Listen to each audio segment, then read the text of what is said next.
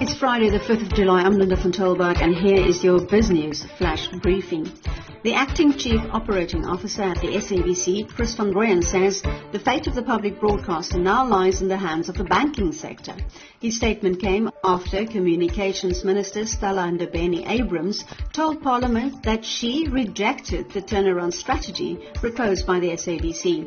Rooyen said the Department of Communication, together with the Treasury and the SABC, are working to allay the concerns by the five banks they approached over awarding the public broadcaster a 3.6 billion rand guarantee. He admitted that 48% expenditure on employment was an indication that the SABC was bloated. Earlier, the SABC's CFO Yolanda van Biljon said there was no day zero at the public broadcaster but she added, for the next three months. A sharp increase of more than 20% is expected in Comair's earnings thanks to a court settlement. It relates to SAA's anti-competitive travel agent incentive schemes. Earnings are expected to increase by 277.3 cents.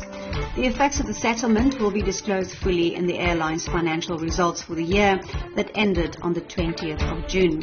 Shareholders have been advised that earnings per share of 69.8 cents and headline earnings per share of 69.5 cents are expected.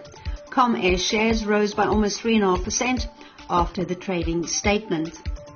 The rand strengthened to below 14 rand to the dollar yesterday, its best level against the American currency since late April. The day's trade opened at 14 rand 5 cents to the greenback and was trading at 13 rand and 95 cents by early afternoon. It ended the day at 1403.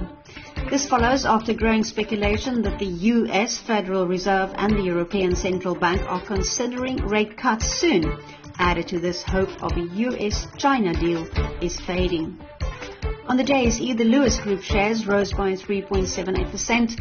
Other major movers on the day was KAP Industrial Holdings, Motus Holdings and Coronation Fund Managers, which all climbed by more than 3%, while mining shares dropped with Azor, African Rainbow Minerals, South 32, Kumba Iron Ore and Anglo Platinum all trading lower by around 2%. The JSE ended the day marginally softer.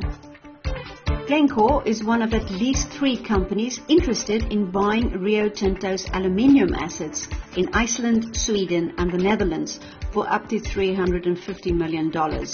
Glencore does not directly own aluminium assets and has offtake agreements with other producers, including US Century Aluminium, in which it has a 40% stake, and Russia's Rusal.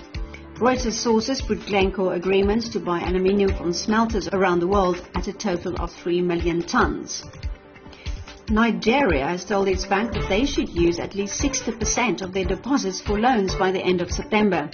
Those that don't will have their cash reserve requirements increased, meaning they will be forced to park more money at the central bank. Nigeria's banks are some of the most reluctant lenders of the major emerging markets, with a loan deposit ratio of below 60%.